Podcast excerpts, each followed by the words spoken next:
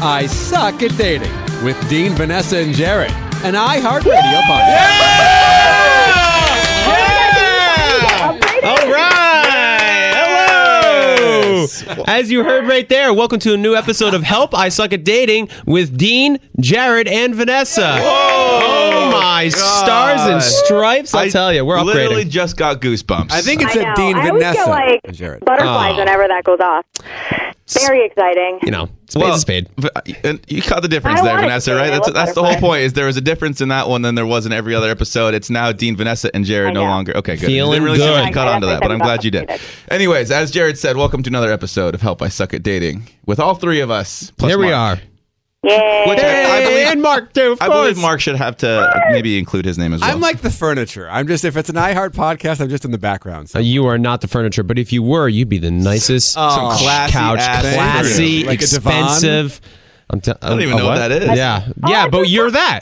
that. or a chaise. It can be a chaise. Oh, I'll be a chaise. Um, all right, well, let's just get right into it. So we have some current events that are we've all been dying to talk about. At least I know I have. Obviously, we heard about Ariana and Pete, right? Of course, they're Oh, engaged. Yes. Um, what do we? How do we feel about it? Well, Ariana Grande and Pete Davidson, Pete Davidson from SNL, and then everybody knows who Ariana Grande is. Apparently, this morning it got announced that they are now engaged. After three weeks of dating. Th- about three weeks, yeah. Not only three weeks of dating, but they were dating other people in early May, Oh, broke up with them, then got together, and now a little le- less than a month later, she's got a ring on it. How, do we feel? How does this happen? It just happened so fast. It's weird because maybe it makes me think that obviously maybe they had met before they started dating and there was like some yeah, but even if you feelings there. Before you start dating, it's like a different type of relationship. So until you're in it romantically, like it evolves, right? It, you, you could either like be really into it, or it could be really good at the beginning and then it starts dying out.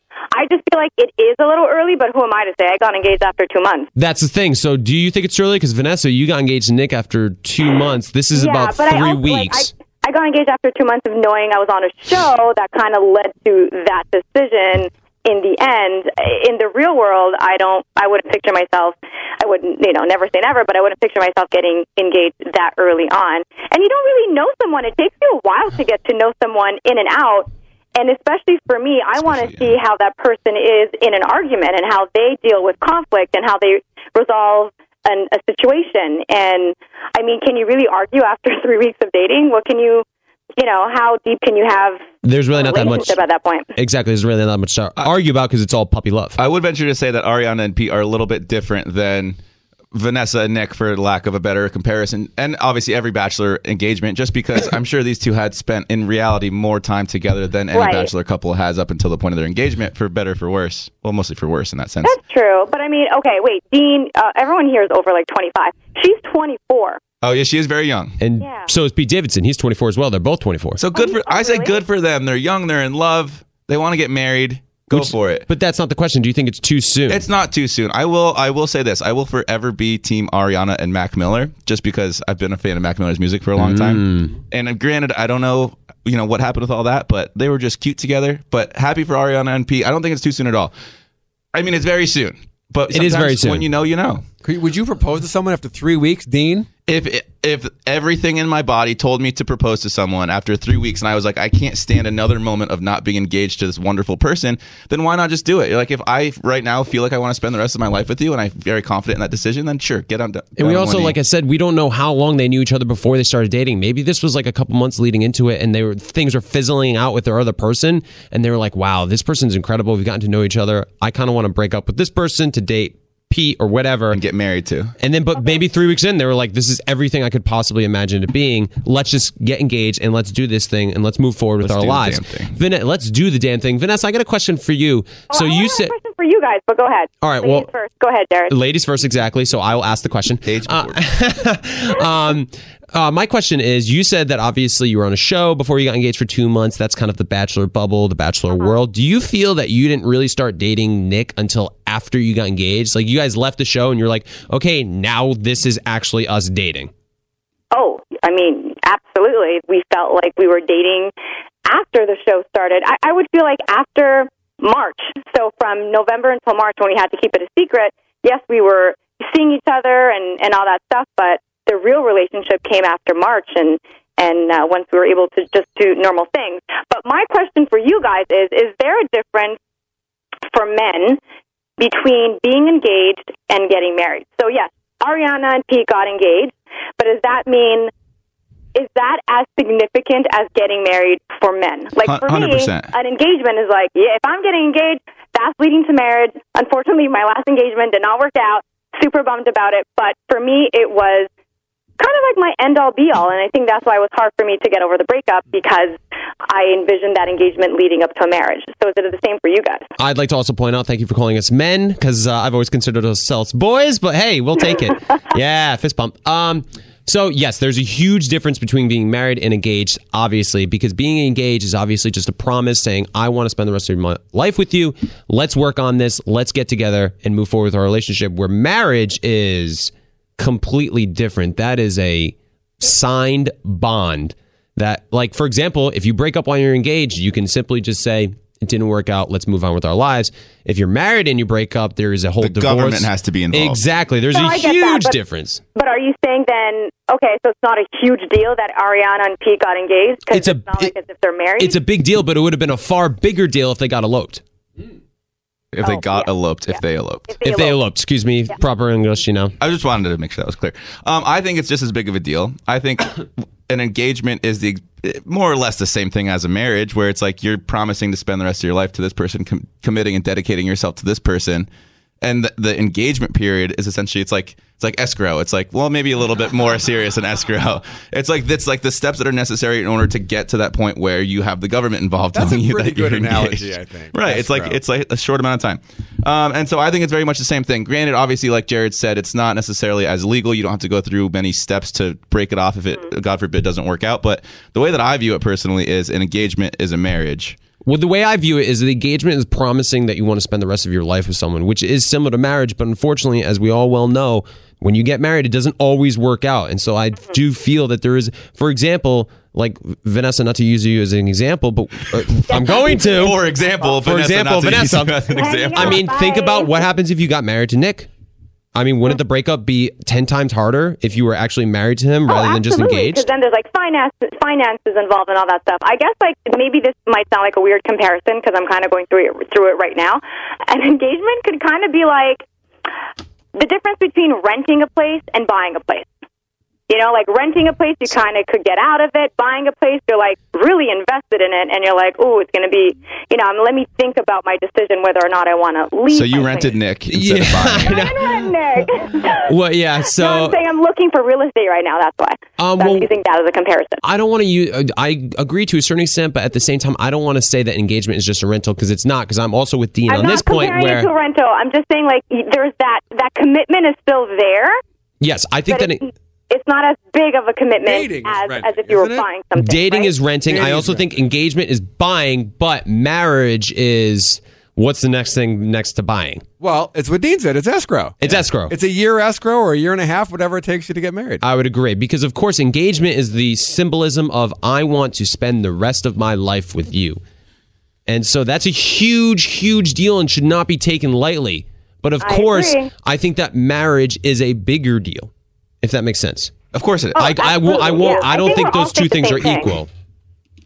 How long is the ideal time to be in a relationship before a person proposes? And Jared, this is a particularly uh, pertinent question for you. Since How you're in a relationship that seems very um, Loving. str- loving and strong. It's very strong, very loving. I'm the luckiest guy. Yes, you are. So, but for everybody, what is the ideal time in your in your imagination? Uh,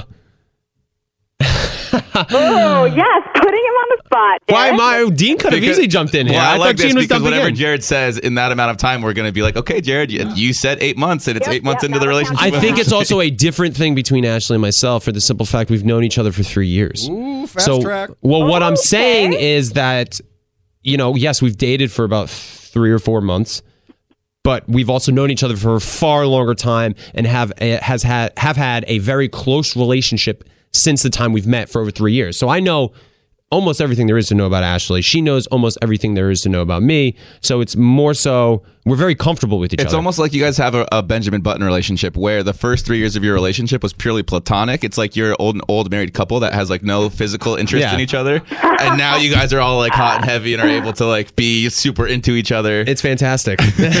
um, so I think the ideal time kind of depends. You uh, you should probably know the person for at least a year. You should know them. year. Whether dating, you know, that's kind of In some semantics. capacity. I think you should know them in some capacity for at least a year. Yeah. Dean? well, so you never gave us a, a time frame though, Jared. You never said this is how long I think you should be in a relationship before you're Oh, you able. said a year. but you said no, said I know said them for know a the year. person for at Oh, least a no. year. Uh, you've I known- mean, okay. here's the thing. Probably maybe a few months. Okay, oh, you heard it here I'm not first. putting time. No, I'm just saying. I'm just saying. Wow. So according to my watch, Jared's No, been in God, this let's move relationship for three to four months. It's I don't know how Mark. How long do you think you're shaking your head? No, I say two years, and He's I said this with our, are the other the morning show staff this morning, and I got some I got some disapproving head shakes. Th- that- they think Dating for two is mo- two years. I think date for two years, no matter what, because in two years you figure out everything there is to know about the other person. You go through everything together, all the holidays, all the ups Yeah. and the downs of a relationship. Hmm. In two years, you know if it's right or not. The holidays. Holidays, I like that. That's actually. like Got to go through all the holidays twice. And not only that, because All you have to go through a second time to see if they learned the mistakes from the first time. because that's an indicator for future success in a relationship, Yeah. I figure. I was going to say one year, but I like the two year mark. I think that's good. I think uh, I- I'll stick by one year. I think one year in a relationship with someone is enough Well, to I know mean, about think them. it- I think it depends. The older you get, like I think the more you know what you want and what you don't want in a relationship. So I I don't know. I would say two years for me at this point would probably be a little bit too long.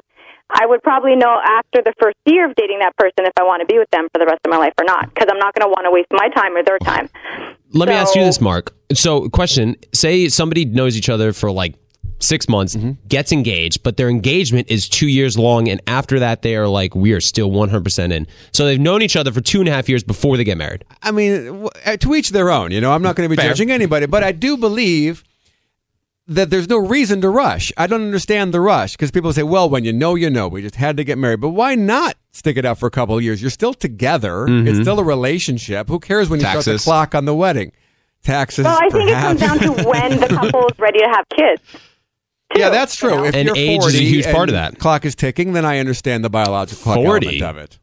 For a female, I'm, I'm, I, isn't the number like 35 or like Not clock as much ticking? geriatric anymore. I think that's moving. I think it's moving. It's up. definitely skewing older, but the technical definition of a geriatric pregnancy is 35, I think. I think that is I think true, so as well. Um, I will say that when I was 13, 14, 15 years old, I always thought that I was going to be married and have kids by the time I was 23, 24 years old. So my timelines are always messed up. Like I'm 27 My now. are off as well, Dean. Right. So I'm saying I want to be in a relationship. I, I think one year is an appropriate amount of time, but watch when I'm 29, I'll be in a relationship for three weeks like Ariana and Pete and be like, all right, we're getting married. You know, like I'm just yeah, saying. it's I could see you doing that. Well, No, are you I could honestly paradise? see myself doing that too. yeah. I know. I, I totally agree, Vanessa. I'm sorry. You're going to say your timeline's all messed up. Oh, my timeline. Yeah, well, it it is. It's done. My timeline's done. I thought by the age of 30 I would have been married with at least one kid. I'm turning 31 in a couple months and nowhere near that. Then that's a question So- for you. So on the, uh, I don't know if you watched Bachelorette last night, but on the show, uh. Tia and Colton kind of talked about their former relationship before Colton came on the show to date Becca. If you were to date someone and found out that they had dated one of your close friends before dating you, how would you feel about it? Oh. I I don't. It depends on how uh, connected I am to that person. Um, I don't know if I would. I would obviously off the bat, I wouldn't feel 100 percent comfortable, and I would like to know the reasons why. You kind of have like an insight. You know, you can ask the person why didn't it work out, how how are they, blah blah blah, blah and get like information from that person. I wouldn't write that person off, but for me would kind of be like a little bit a little bit of a red flag at the beginning. Hmm. Something that I wouldn't want to have to deal with. Like, oh, I didn't want to have to know this information. It's an added Why did you date obstacle, I guess, in the relationship. Of course, and the question for me would be, what the hell was the relationship between you and my friend before you started dating me? Because it was, if it, is it like a one night thing that happened that emotions ran high? Was it a weekend? Was it two months? Was it three years? Were you guys in love, exclusive? Like it all depends on the situation. Because if you, if like a girl, like yeah, it's a, a bad example because I was going to say if Ashley dated somebody, one of my friends, and I'm like, well, we're in the bachelor world, so it kind of did.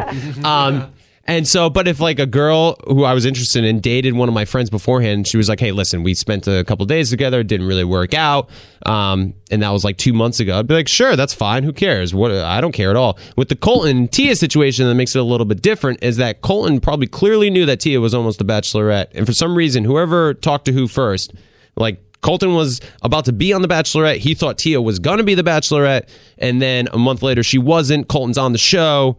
And, he- and now he's there for It was, Becca. Which it was a very obvious attempt at collusion that failed. it did seem didn't seem like something was weird about like because nothing was solved Right. about the whole Colton, Colton and Tia situation last night. Nothing was solved at all. It was just Tia was like, "Yeah, we dated for a little while," and then Colton was like, "Yeah, it was a weekend, but the timing wasn't right, and so now I'm here, and I'm here fully for Becca." And Becca was like adamant about how she was going to get to the bottom of this, and she needed to know everything. And then it just seemed like there was no resolution, and Becca was like, "Oh, that's perfect. Here's the group date rose." It was like, "Whoa, whoa, whoa what, Wait, wait, how- he got what happened?" He got a group date rose after like apparently everything was solved when it really nothing changed. Like all we know is that Colton kind of spent a weekend with Tia during casting for the Bachelorette when he apparently Tia was in the running for the Bachelorette. Obviously, the timing didn't work out because she didn't become the Bachelorette. I don't really. It was just there was no talk about But wait, feelings. didn't you say that he she had messaged him? Yes. Is that true That though? kinda According to sources. That kind of changes things. It's like, That's- okay, well, he if, if he actively went out to find her on social media and message her and slide into her DMs, then I'd be like, that's a little sketchy. But it was the reverse. I wouldn't be as sketched out. If Here's the thing. What are the odds that Tia, who was in the running to become the Bachelorette, just so happened to slide into the DMs of a guy who was almost on her season? I mean- how did she know? the, uh, s- this story was explained to me, and I wish I could remember more clearly. But that's how it works sometimes. Maybe she, because Colton did know, or maybe this was after the show. I guess I'd even filmed in the first place. But I don't. I'm not that blown away by it. Like maybe it was a very like inconspicuous DM, like a ha ha, like at this, like a, to a story response or something like that, and then that kind of snowballed into a conversation. Yeah, but how did so? How did Tia know who Colton was? I mean, That's Colton was in the in the spotlight beforehand. He dated Aly Raisman. He played football professionally. yes. Um. So, I'm so not- it's not out of the realm of possibility. it's not. It'd be like different than if uh, someone that was potentially going to be the Bachelorette DM'd one of us beforehand because we were nobodies. Yes. No, I agree. Still are nobodies, but s- more Obviously. so nobodies. Um, but I think the only thing with Becca was that she was so adamant about finding out, and it was, and it just seemed like there was no resolution. Like we still don't know who talked to who first. Because you're right. I think it's it's far better if Tia reached out to Colton, and it, it adds a little bit a, a, a little uh, ease to the whole situation. So you, we want to see the receipts before we can. yeah, don't you know? I mean, that I, wouldn't you? Uh, yes, but I mean, I'm a, I'm respons or I've what am I, what am I trying to say? I'm guilty of dating someone that has also dated one of my friends before dating me. There's nothing wrong with that, but the fact is, you're on a TV show, so I think for Becca, Becca wants to know. Listen, Colton, Yeah, did you not date ballgame. Tia because she wasn't the Bachelorette, or did you not date Tia because you didn't have feelings for her? I guess. I mean, listen, the people who are on the show, regardless, are there for you know. Uh, okay, did you guys go on the show to find love? No, you well, you, a part of it, but of course, you go on for the experience, you go on for the exposure, you go on for so a I think multitude of everyone reasons. is kind of in the same boat. Like, okay, he just happened to have known someone else prior to that. I agree. I'm just playing devil's advocate. No, and I I respect it and appreciate it. It's like I'm trying to put myself in that same situation. Like had Corinne DM'd me before going on Rachel's season, and then I dated Corinne for a weekend, and then went on Rachel's season. Like I don't know, that would be kind of weird now that I think of it that way. It is obviously a weird situation, but you'd still go on Rachel's season. How could you not? But was he already going on? Was he already a member of the cast? From my understanding, was that he was going through the casting process, Right. but a pretty good idea, especially in oh. January, that he was going to be on the show. And I mean, yeah, he's a this is so good-looking dude who used to play football and has a charity. Like, there's pretty good odds that he was going to get cast for the season. you know? Exactly. He's very, like you said. Right. He's good looking.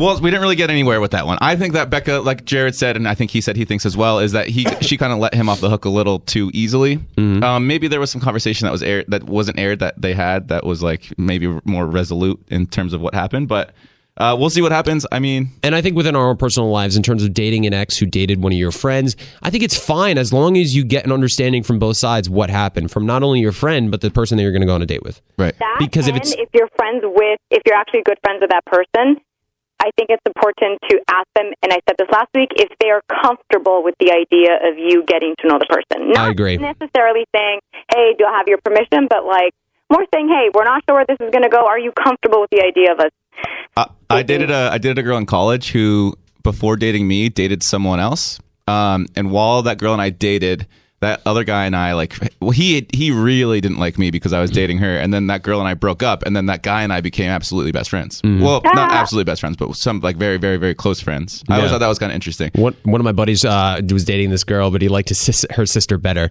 And like so they dated for like a yeah for a month no. and then yeah it just didn't end No. it didn't end well. Was it one of the Ferguson twins?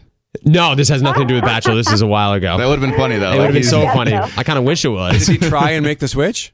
Uh, towards the end, so like they broke up, and he was like trying to reach out to his sister. Like a couple months later, after things cooled down, it was just non-responsive, super platonic, and he didn't like really put himself out there because he was too scared that he was going to be seen as a the biggest jerk in the world. Oh, so, yeah? but he was kind of trying. That's when you suggest a menage a trois per Seinfeld. That's the best way to go about it. Obviously, No, that's incest. The whole switch. Oh yeah, I guess because they're sisters. I didn't think of that. Yeah, no. Um, I mean, right. if they're uh, nah, nah, never mind. Well, so for the next segment, we're going to talk to Chelsea Trescott, who is a breakup uh, specialist. But before that, I think Jared wants to tell you guys about Brooklinens and how great they are. I do want to talk about Brooklinens and the new bedding that you're going to discover on Brook, brooklinen.com. You know, you spend a third of your life in the sheets. Dean, did you know this? well, yeah, you sleep eight hours a day, 24 hours in a day. Eight divided by 24 is one divided by one. Well, if two plus two is five, then you spend about a third of your life in the sheets, and they make a difference how you sleep. Brooklinen, get better sleep with better sheets today. You can go to brooklinen.com. They're the best, most comfortable sheets. There's no big markup. You can upgrade your nightly routine and help you feel more rested every day. It was founded in April of 2014 by a husband and wife team, Vicky and Rich. Their philosophy is the most beautiful, comfortable home essentials, no crazy prices. There's no unnecessary markups and fees. Most bedding is marked up as much as 300%, but not Brooklinen. And it's the fastest growing bedding brand in the world. Over 20,000 five star reviews. a lot of five stars. Whoa. We got to get those numbers. We need That's- 20,000 five star reviews on this podcast. That's over 100,000 stars. Good job, Brooklinen. Holy moly. They got tons of colors, tons of patterns. You can mix and match to complement any decor. This is luxury bedding. Underpriced. You have to try these sheets today. My Brooklinen sheets are the best and the most comfortable sheets I've slept on. Brooklinen.com has an exclusive offer for our listeners. You can get $20 off and free shipping when you use promo code HELP. H E L P. Use that at brooklinen.com. They're so confident that they offer a risk free 60 night satisfaction guarantee and a lifetime warranty on all of their sheets and comforters. The only way, though, to get the $20 off and free shipping is to use promo code HELP. H E L P at brooklinen.com. That's brooklinen, B R O O K L I N E N dot com. Promo code HELP. Best sheets ever. Well done. Well done. Well done. Um, I will say, I just spent the weekend in New York, and I was very excited to get back to my bed in my sheets, just because that's how comfortable they are. So check them out, brooklinen.com. Use code HELP. You don't get a better night's rest unless you're in your own bed and use Brooklinen sheets. Voila. Um, all right. So, like I said before, jumping into that, we have Chelsea Trescott on the phone, who is a breakup coach, podcast host of Thank You Heartbreak. Um, Chelsea, are you there?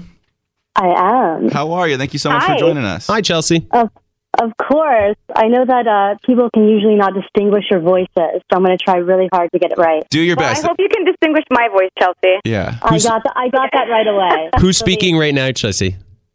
Who's speaking right now? Oh, okay. Jared. Good job. done, well done. Well done. Look Nicely done. I passed it. and that's Mark on the bells. Um, all right, so Chelsea, thank you so much for calling in. Do you mind just filling the listeners in a little bit more about you? Uh, like we said, you're a breakup coach and you're a podcast host of Thank You Heartbreak. But can you tell us a little bit more about your background and what you do?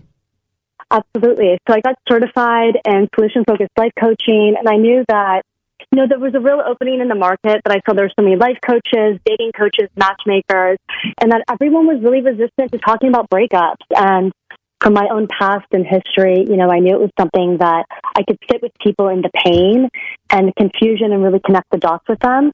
So breakups really just are my thing. And from there, I started a podcast that really shines a light on the upside of heartbreak and showing people that the most crushing experiences of our life is really an opportunity to become meaningful, relatable human beings. I hey, you know what? I agree. I was just having this conversation. I went to see a friend this morning, and she's like, "Oh, how are you doing after the breakup?"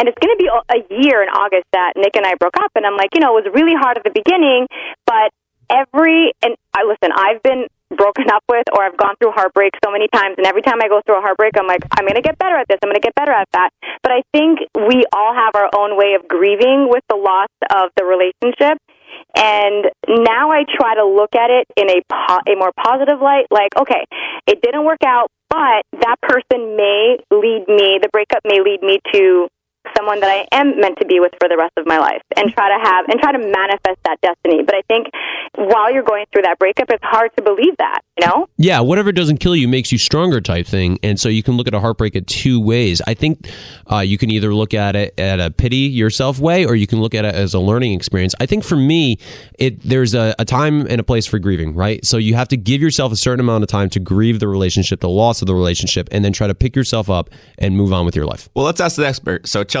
obviously it, it varies on a case by case basis from person to person, but what kind of advice would you have for maybe just like, say, a random listener right now that might be struggling with a breakup, um, heartbroken, whatever it might be? What kind of advice would you have for them? Well, one thing I would say is that people come to me and they're like, I feel really strange because I'm not grieving it right now. And I say, you know, there's so many people that drag out relationships and they've been grieving the relationship for six months. They've been crying every night with them. So one thing is, if you feel strange that you're not grieving it enough, just remember there's a lot of the time that you've been grieving it within the relationship already. so that's one nice. thing I would Yes. say. Yeah. And then the other thing is that, you know, a lot of people want to put like a time period on it, right? And say that I have to be a certain, like at a certain place at a certain amount of time. And I think that's not it. I think it's a way of just like learn how to integrate the relationship that you had. So it's not something you really have to get over, but something that you just implement into your everyday life. That when you meet other people, you realize that this built you into who you are. So Vanessa, you were saying that like it's about learning how each relationship they end to bring you to the next person. Your heart breaks to bring you closer to the person you're meant to be with. And if you think of it that way, you think, okay, things are actually happening for me. It's not that I'm getting further away from what I need. I'm actually getting myself closer. I absolutely love that mindset and I think for me my struggle at the beginning when I when I'm going through a heartbreak is believing that it is going to be okay. And I and I remember when I was going through my breakup, people were like, "It's going to be fine. It's going to be fine." And that's not the thing. I and you know yourself. It's like Dean said, it's case by case scenario. That's not what I wanted to hear. And because we all grieve differently in that moment, I wanted a shoulder to cry on. I wanted my friends to be around me and to be like, you know what, cry it out, cry it out. But at the end of the day, I had to tell myself, okay, not that I wanted to give myself a time limit to get over it, but I didn't want to be grieving for the entire year. I didn't want to, you know, because then you lose opportunities on meeting other people and like being yourself and getting back to that routine again. So I think for me it was important to identify my emotions and why I'm feeling the way I'm feeling. Why? Is it because Of course. I'm grieving the is it because Yeah. Mm-hmm. the void? Is it because it's my ego? And and that's when I know I'm starting my breakup process when I'm able to identify where my emotions are coming from. You know, everybody Yeah. really needs a good cry every once in a while. Chelsea, is there a certain timeline, do you think, like Vanessa was saying? Is there a timeline of there's, you know, you have to kind of move on? You've been grieving for too long, so to speak? I mean, I think that you can get stuck in grieving, and that's like self sabotaging, just out of fear of actually ex- exposing yourself, about putting yourself back out there. But I think that ultimately, listen, people come to me because they feel like, like one thing I knew I had to be good at is being with someone in their sadness, is watching people cry. So last night I was at the Soho House. I brought clients there, and you know they cry at, a, at the Soho House. And it's about allowing them to feel comfortable crying in a space like that. It's not shameful. Mm. So, you know, it's just like, it's being comfortable, like in the sadness, and also realizing that one, it's addressing why this happened for you, and not focus, focusing or fixating on the whys of the other. And that's happening in order to grieve. And then at the same time, you have to say how. So depending upon why you broke up with someone, for example, like I just got out of a breakup, and a big part of it was is that I knew I could lead my own life, right? And I wanted to see what that looked like. In a way, I chose New York over this long distance relationship. And in order to get past the grief, it was me saying, like, okay, I'm going to do the very thing I said I was ending the relationship for. It's putting myself out in New York. It's upping my game. It's getting around other people. It's leading my own life. It's inviting myself out to places. And it's holding myself accountable to doing the very things that I ended the relationship for. Makes sense. Chelsea, I have a question for you. What's your take on uh, rekindling a romance with an ex?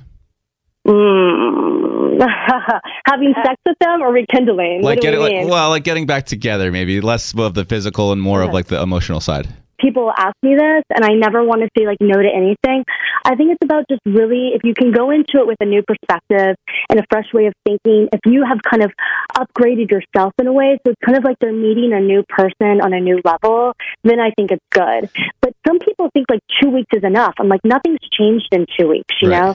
I mean, Jared, for you, it's like I feel like if I understand it a bit, is like you you saw Ashley in a new light. She had this job, she had a voice, she was around her family. Hmm. You saw her acting like a, as a new person. Oh, And- uh, uh, yeah. The first time I saw her outside of Bachelor in Paradise, yes. I don't want to think that like I saw her in a new light, you know, six months ago. No, I saw her in a new light when we first left Paradise. Yeah, and I first saw hmm. her outside of the Bachelor world in her house in her element. What two and a half years ago? Yeah, I definitely saw her in a new light. Yeah. So what for you? Why do you think that you were able to soften around the realization that like that this is your person? Uh, back then.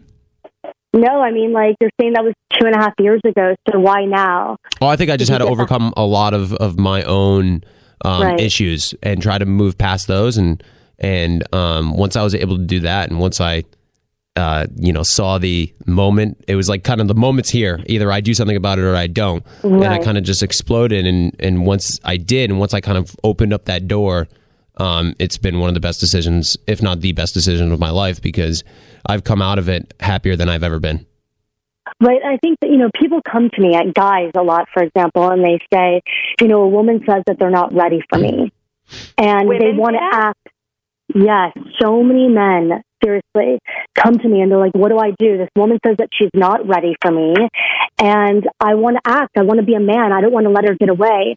And I said, one thing is, is like for a woman, a real action is listening to her, believing her for the first time. You know, it's like Maya Angelou's quote, when someone tells you who they are, believe them.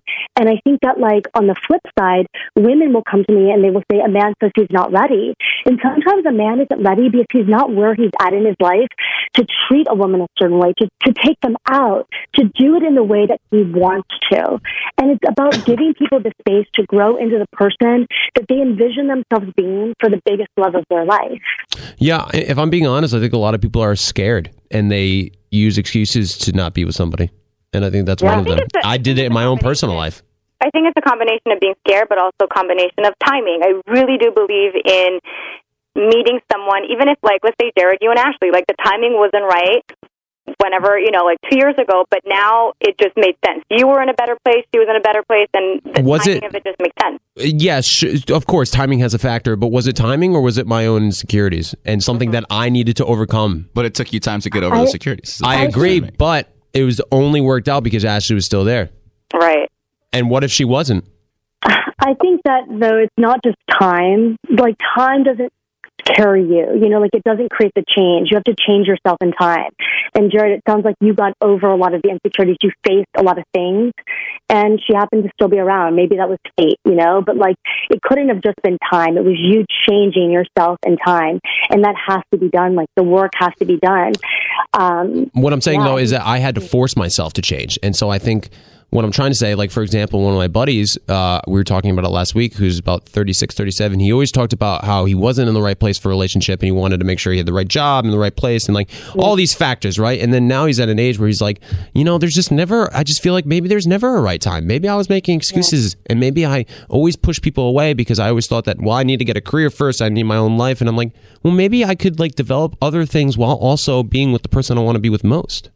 Yeah, So, mean, I don't know. Have to. I mean, that's how life happens. I think that we all want more time in life, right? We Yeah. want more time in order to break up with someone because we- we feel like we'll be more secure, we'll have our life together, we'll feel stronger, then we can break up.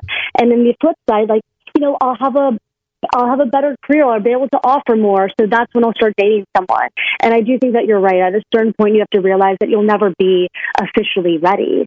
But I think that there's resistance for a reason, and and I think that because, but yeah, I think that you just have, you have to face up, and you have to, you got to, you just got to leap. Chelsea, you got to leap at a certain point. since becoming this breakup coach uh, slash expert, how has that influenced and affected your breakups personally? Just out of curiosity. Yeah. So my ex boyfriend wrote into my advice column. Oh, wow. Under anonymous Yeah. or under his real name? No, no, no. I mean, it was uh, an, he, you know, they make up a name, Right, like okay. it was a phrase, so anonymous. And then um, I, I certainly had no intention of dating someone through it. I swear to God. But uh, yeah, two months after we started dating, and how did that affect uh, Oh. me as So- a breakup coach and doing it? Is is you know I, I did feel like I was I was going to have to hold myself accountable. So if I knew at a certain point that the relationship was going to have to end, and listen, I had never broken up with someone that I was still in love with, that I had information that showed me the relationship couldn't progress. And I think that like it, it just made it so I had to be more decisive. And also on the flip side is like now he just kind of thinks that like you know I can just handle it all. Oh, Oh, somebody Hold on. dialing? Wait, wait. Vanessa. I, I think that's my ex. I think that's my ex. I think No. that Trying to shut me be- down. Hold on. Is that your mom? She's all red. That's amazing. Use the phone in the kitchen. Mom, I'm on the phone. oh my god. I'm in the bathroom, Ma.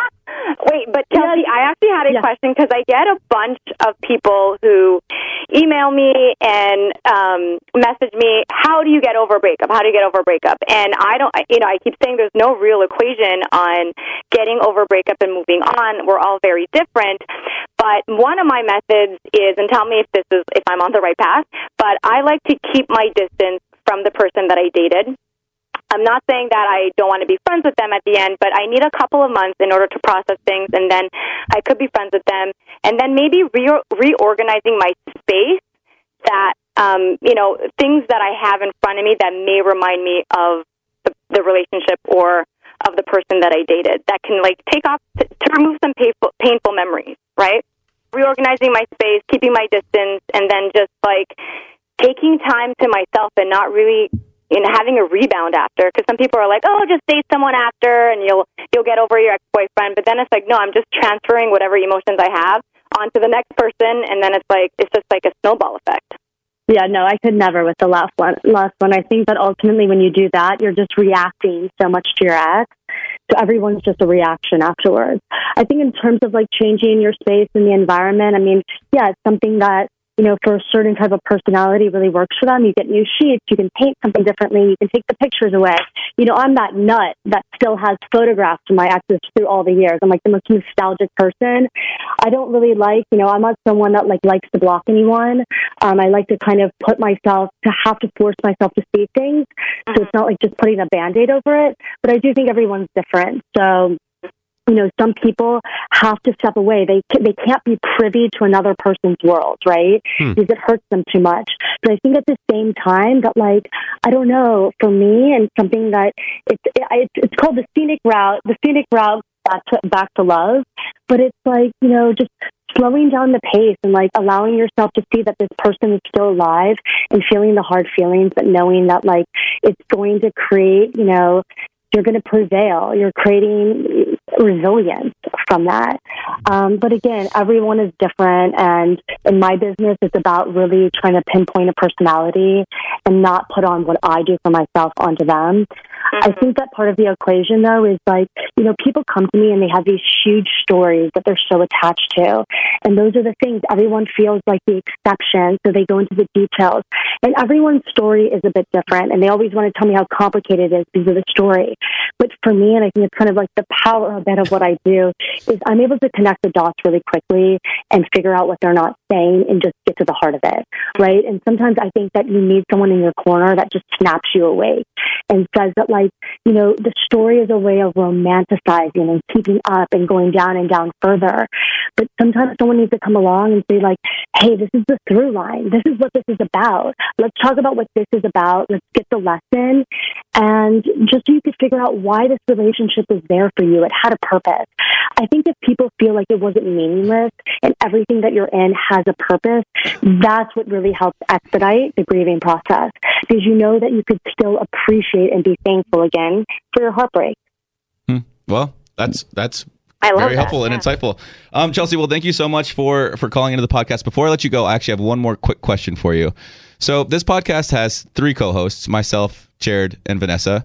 Um, I noticed on Instagram you're only following two of those co-hosts, and the third one feels a little left out. I no, am I not following Dean? I'm not gonna say who you're following. but I'm just Can gonna I go. just tell you? can I just tell you something I did recently?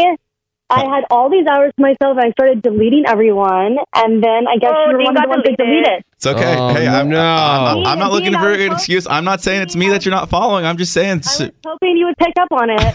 The Deanie baby, the Deanie baby in you. it's okay. Hey, all's forgiven. Um, all right. Well, so for the listeners, to those who are looking to save their relationship, save themselves, simply want to connect the dots, gain perspective, thrive in their single life, whatever it might be, Chelsea does offer phone coaching, email coaching, in person coaching in New York City. So be sure to check out her website, breakupward.com.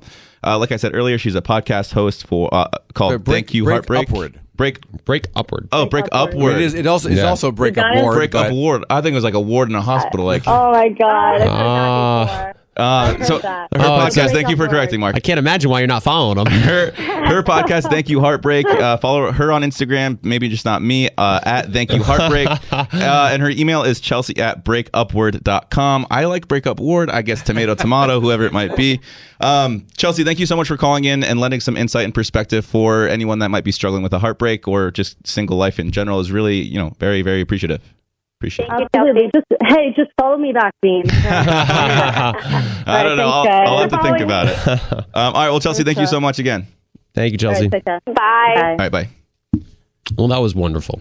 great She was very sweet. Oh, and, Sorry. that's the end and of the she's episode. gone. How about some emails, everybody? My Uh, favorite part of the episode every single week. That it is. We got a lot this week, and thank you for that. And you can always send your emails to I suck at dating at iheartmedia.com. Marissa, she's been with a boyfriend since November. They moved in together recently. She knows it's pretty fast, but this is the real deal. Everything's been great so far. But three weeks ago, he lost his job. He's been trying to find a new job, but he's extremely embarrassed that he is currently unemployed. When I started dating my boyfriend, we were wrapped up in the romance and did most things just the two of us. And recently, I decided I wanted my boyfriend and my best friend to meet. But he is so embarrassed because of his unemployment, he doesn't want me to tell my friend that he lost his job. It's so uh-huh. difficult because my friend thinks I'm avoiding her. She knows I'm not telling her something, so I feel caught in the middle. I don't want this to come between our friendship, but I want to be loyal to my boyfriend as I really see a future with him. Marissa. Huh. Okay. I don't think he well, should be embarrassed about his unemployment at all. Yeah. Yeah. I, I introduce myself as unemployed all the time. I time. remember you saying that. It's the first thing I thought I- of. It's funny, actually, funny story kind of relating to this is uh, I flew back from New York yesterday and I sat next to a girl on the airplane and like obviously like we start talking and she's like, oh, I own a couple nail salons down in Orange County, blah blah blah. She, what do you do? I'm like, oh, I'm unemployed. I, I just it's like it's nothing to be embarrassed about by any means. I, I mean, obviously, like you can't talk tell Marissa to just be, have your boyfriend kind of own it, and that's obviously different for everyone. Um, but it's uh, there was a time even in my life after college, I had a job for about a year, quit that job to pursue different things, and I was unemployed for maybe like two or three months, and that was pretty stressful. It's like hard to meet someone and be new and like confident and, and I, don't know, like even when you don't have an income. Totally. It's hard to be confident. I think also, but here's the thing, Marissa, your boyfriend is actively trying to find a new job. It's not like you're sitting on the couch just giving up on life. So I don't think he should be embarrassed. Having said that, of course, I can understand if he has some insecurities about it. Um, but hopefully, if he is listening to this podcast as well with you, Marissa, that he should not be embarrassed at all because you know that's just a part of life. Sometimes you lose your job, but you're still actively working. You're still actively working on getting a new job. And that's a whole job within itself. That's a full time mm-hmm. job trying to find a job. So I think, Marissa, you're in the position where you have the job right now to be very supportive of him, but also I don't think it's necessary for you to divul- divulge any information to your best friend, but maybe just let her understand that right now you really want her to meet your boyfriend. It's just not the right time. there might be more underlying issues here than maybe she's using the unemployment as a crutch as to why she really doesn't want to introduce her boyfriend to her best friend. You know, because it sounds, I'm just trying to, to gain a different perspective here. Because think about it. If your best friend and your boyfriend haven't met yet, you're honest and open with your best friend about everything, just like you should be with your boyfriend. And I don't necessarily see there being unemployment being an issue of not introducing them. A, No, but that's or- her, her or- boyfriend saying that. Yeah, her boyfriend saying he doesn't want to no, meet I, friend. I understand that absolutely, but I also don't like. You can twist it and it's not necessarily even spin it, but it's just like you tell your best friend everything, you tell your boyfriend everything.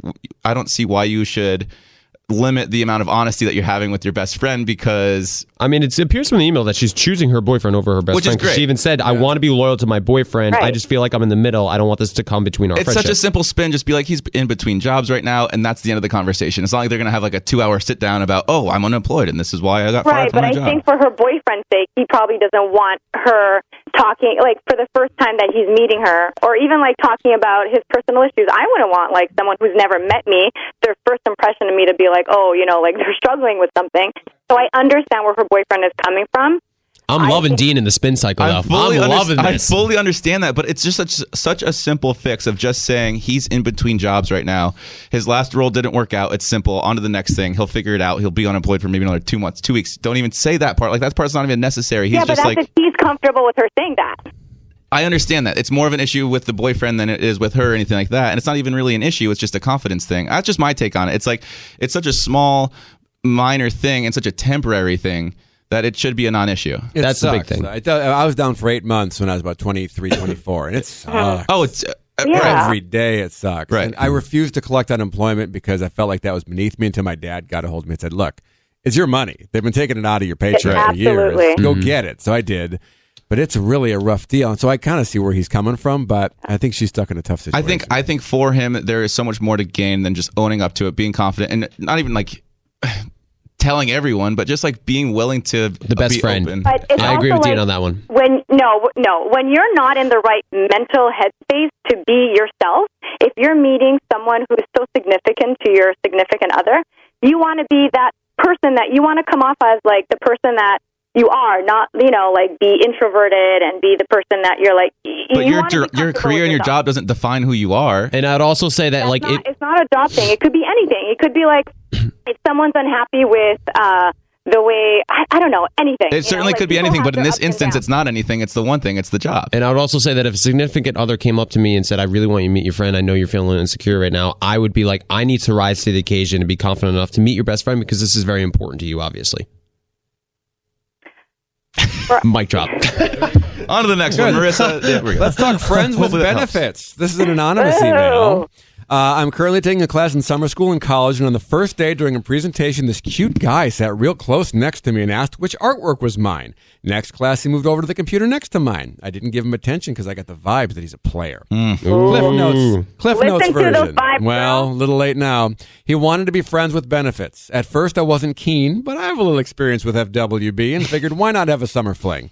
So far, we've hooked up twice during class breaks, but Nice. now he's being weird, even though I'm not really being needy at all. I can't help but think that if I'd have made him work for it, he would have kept chasing me. Obviously. He went from texting me all day constantly and giving me so much attention, and now he's nonchalant and distant. I'm wondering why guys are always like this after sex. I don't know what to do. I don't like the vibes I get from him. Would it be wrong of me to enjoy a casual summer fling? Would love to hear your thoughts. of course Okay. not. Well, my first thing is if it's a casual summer, summer fling, then don't get too emotionally involved. I think you're getting a little bit ahead of yourself right here. Good point. I, I think that whether or not, if a guy really, and guys uh, chime in here, if a guy is really into you, whether you, you know, have a sexual encounter with them at the very beginning or if you make them wait a couple of months, if he's really into you, he's going to stick around Yeah, of course. right? So I think in this case, he just wanted if he if you got the I always say this like your gut is your biggest indicator and always listen to it. So if you got the vibe that he was a player, then you knew from the beginning that that's what you were getting. Well, and here's the thing with her is she gave him exactly what he was looking for, and then once he got that, he was no longer interested. I- Exactly. it's just one of those things where it's a guy that likes to chase, and once he gets what he wants, then he moves on to the next thing. If he's a player, that's the kind of the vibe you got from him. That's what he is. yeah. And he even said at the beginning he wanted to be friends with benefits. He wasn't lying at all. Like he was very honest from the get go. That's respect true. that. So- Respect that. I know, and it- Yes, and she needs to see it as such and eh. not really worry if he's being weird. Who cares? Exactly. And there is nothing wrong with that. As long as Well, you guys the are both on the is- same page and you're like, hey, let's do this. The thing is, she was reluctant from the beginning to have a friends with benefits type of relationship, and and so like when you're going into something that casual, and if you're like reluctant about it, then you are gonna somehow not catch feelings, but you're not going to be able to just walk away from it being like, ah, I did it, no big deal, you know? Right. Friends with benefits typically ends in one friend getting feelings and attached, and the other one So maybe not so much. I agree. So if you start developing feelings, then you need to be open about that. I think that would be my advice for anybody with friends with benefits. That if you guys are hooking up, but you, one person is starting to catch feelings, and you're the person catching feelings, you have to say something. Well, and here's the thing, Anonymous. I bet you that if you stop giving him the attention that you've been Yep. giving him, he'll probably come running back. I would agree. So maybe that's what you should do is just kind of treat it like you were in the beginning and just kind of take it for what it is. And I think Dean's right on both accounts because one, he'll probably come chasing back, and two, it's probably going to help you stop from gaining any feelings if you cut him off. For anyone in this situation, Vanessa, have you ever been in a friends with benefits situation? Never. Dean? See, that's the thing. I, I wouldn't even know. Like, I'm trying to give anonymous advice, but I'm like, I could never. I know I could. I can't do it. You would fall for the person. Yeah, I'd be like, oh, let's get married tomorrow. I've been in friends with benefit situation. And did you catch feelings or did she? I did not catch feelings. No, And she did? I'm not going to speak on anyone else's okay, behalf Okay, I'll just say, why did it end? I did not catch feelings. because I wanted it to. end. Okay, all right. Uh, well, you can speak for them if we don't know who it That's is. awesome. Yeah, that's fair. That's fair. All right. Oh, man. Were you ever in this situation? Uh, not like, I mean, I wouldn't say I had a friend with benefits, but yeah, there's been like somebody that has, you know, been around more than once in my long past, my, my past long ago. and that just fizzled out, or did one of you uh, end it? One of us. it's a tricky thing to even talk about. exactly. Because you're just, you know, it is a mutual ending, obviously, but, you know, I think one person maybe initiates the conversation before somebody else does. I have, I have maybe have an issue, not an issue, but I struggle with friends with benefit situations solely because just generally speaking to whether it's my guy friends, my friends who are girls, I'm a very affectionate and like loving person. And so when uh, a benefit situation gets involved, then my affection and kindness kind of get taken as like yeah, like, I attraction wanna Yeah. and like relationships type stuff. Mm-hmm. When in reality, it's just like that's just who I am as a friend in general to, to whoever it is. Exactly. Like Dean, you're very touchy feel. Like even there'll be times where Dean's like, yeah, Dean will like just hold, like grab my hand or like put his arm around me. I'm like, you're just like a big teddy bear, aren't you? It's amazing. I love it. it can be misconstrued sometimes. When, Yeah. And again, like that's entirely to my own fault. Like I, I don't think I should be doing that to someone that's in a friends with benefit situation because then feelings come about and it just it's not necessarily an ugly thing, but it maybe isn't the prettiest thing. So that's yeah, my and take it's not on it. for everyone. Yeah. All right, this is an interesting one. This is another anonymous one. I met this guy at a bar. We really hit it off. We went on a first date. It was great until he walked me into my car. Never put his arm around me, hold hands, anything like that. But out of nowhere, he tried to kiss me. I was awkward, and then I thought I messed it up, even though the date was really great until then. Then the next day, he asked me when I thought I was going to sleep with him. Oh my god. I said, I'm not even sure I want to do that yet. Hmm. He freaked out and said, This is weird. He said all of his friends sleep with people after the first or second date and that he didn't think we were going to work out. guy? Exactly. I was just wrong for thinking this way. Then the next day, sent me a long apology and said he was out of line and he hadn't had sex for a while. I thanked him for the apology, but I thought that's it. I'm done with this guy. Well, it's been two weeks ago, and since then he's texted me every single day, multiple times a day. He insists he wants to be friends. I've considered ghosting him because I'm getting overwhelmed. The other day, he made a weird comment saying, I need to wear something sexy the next time he sees me to show him what he's missing. what the hell is going on here? Is he just lonely? Yeah, he just sucks. I know, poor guy. Aw. he just has no idea how to talk to women. He probably hasn't. uh he probably hasn't been laying in a while, so it's just like building up. Exactly. Yeah. It's you know, sexual frustration is a very real thing. It sounds like he struggles with a, a, a- maintaining a certain level of respect for someone too. I feel like, like you Yeah, don't just I- try and you don't come outwardly to someone after a date or two, be like, "When are we having sex?" Yeah, exactly. and then the thing at the end too, when he said, "I think you should wear something sexy next time we That's see each other, so you can show me what I'm missing." Ridiculous. That's just a disrespectful thing to say. Yeah. I don't know if I'm like I look the whole ghosting thing. I hate it when people do it to me. So I wouldn't want to do it to someone else, even if I'm really not into that person. Even if they're disrespectful, I want to let them know why. I want to end the communication.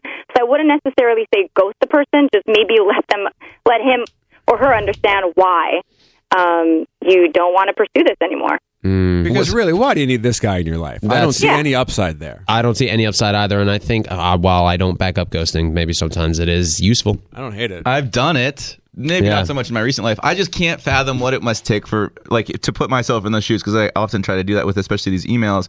Is just asking a girl blatantly and outright. So when are we having sex? I mean, it just sounds like a guy who has no idea what he's doing. right. Yeah. And he's like, "Well, uh, this is you know, I just this is what guys say, right? Like I sound cool."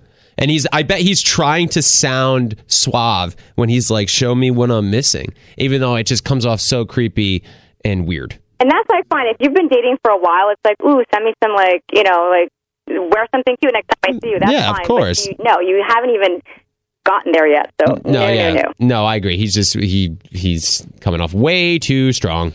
Another anonymous. I recently went on vacation with friends and met a group of guys during a night out. One of the guys started talking to me. We spent hours together. We had great conversation and we kissed. Aw. We ended up seeing each other the next night as well, and then he sent me the sweetest text before my flight home, and here it is. I hope you have a safe trip back. I just want you to know you were by far my favorite part of this trip. Hmm. Aw. I wanted to kiss the most beautiful girl in Miami, and thanks to you, I did. I won't forget you, so don't forget me. Thank you for the wonderful time. I, I told him if he's ever in my state, let me know. He said, Hey, I looked up the distance. It's only three hours away, so definitely doable. I said, Three hours is nothing. I have not heard from him since. Hmm. He was such a great guy. I felt such a connection to him. He can be the nicest man ever, but why not talk to me again? Why bother sending those sweet texts? Any insight on what's going on in his head or any advice on what I should do? I think the first thing you need to do is just acknowledge the fact that this was a vacation hookup. Exactly. That's it. I think so. Don't overthink it. He was so good. He was so sweet. He was so nice. Just have that memory and then move on. It was the way it perfect. was. Exactly. Don't ruin it. It's perfect. That's, I mean, that's the long and short of it. I think like I- it, it was a vacation hookup. The only question I'd have would be how recently was this vacation? Was it like two days ago or was it like six months? It sounds ago? recent. You said recently. I know that's all. So I don't know what recently is to her. Vanessa? Yeah, I mean, that's why I don't have flings because I wouldn't know what to do with this situation.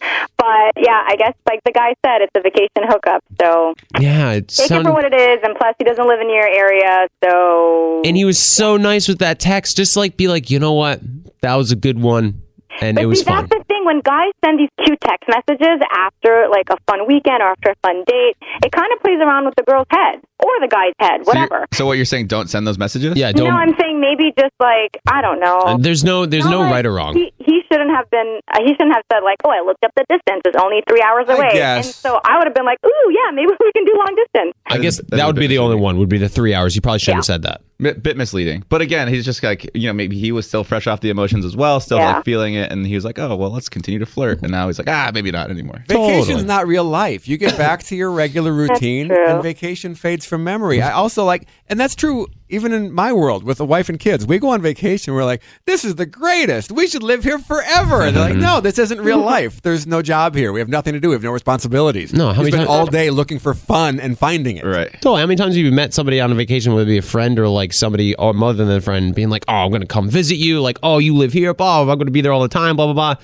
then you get back home and a week later, you're like, "I'm never going there." what was I thinking? Why did I even say that? Because you're never, yeah, you don't have the responsibilities of everyday life, et cetera, et cetera. Um, I will say I'm like on a permanent vacation because I get to spend every Tuesday with you guys here. in the studio. Oh God, this guy, he's so Can't say sweet. stuff like that, Dean. No, I'm kidding. Um, yeah, Any other emails, casual Mark? hookup vacation, not uh, not for me. Yeah, Uh, that's, let's that's see. long and short. I That think we an could wrap it up. We could say, how about this one? We'll wrap it up with this one. I love the anonymous. So many anonymous. They're so great. I'm glad they're anonymous though. You know, don't put names out there. This is a very common situation. My best friend's been dating a guy for a while and none of us like him. He's very possessive, doesn't trust her, even though she's done nothing to make him act like that. They fight all the time in front of everyone. It just seems like an unhealthy relationship. She's told me more than once that she isn't sure about him. She wants to be in a healthy relationship with a guy that treats her better. But I don't think she's willing to end this thing. It seems she would rather be with this guy than be alone. Our whole friend group is either engaged or married. Do I mm. just let it play out and let her figure it out herself, or do I intervene more and try to talk her into ending things? Help, my friend sucks at dating. I don't think you should talk her into ending things. I think you could be a sounding board for the types of issues that she's dealing with, and maybe allow herself to come to the conclusion that it shouldn't be for her. Like when I when I think I about it, like my roommate or one of my one of my best friends was in a relationship, and I never told him what to do, but I was always there to listen and offer my opinion on things. But I don't think you should ever talk someone into ending a relationship. I think that was the perfect advice. Honestly, what you said first, I was like, that was perfect. Could not be worded better. What about the rest the rest of it? Just the first part. I stopped paying attention. Vanessa, you agree? Yeah, I agree. I think you should always offer uh, advice and and not tell the person what you, you think that they should do. And at the end of the day, people will end up waking up whenever they feel like they need to get out of something, or if they don't, then that's that's something that they should be in. You know, like we kind of like I know the type of relationship that I want to be in doesn't necessarily mean that my friends want to be in the same relationship as me.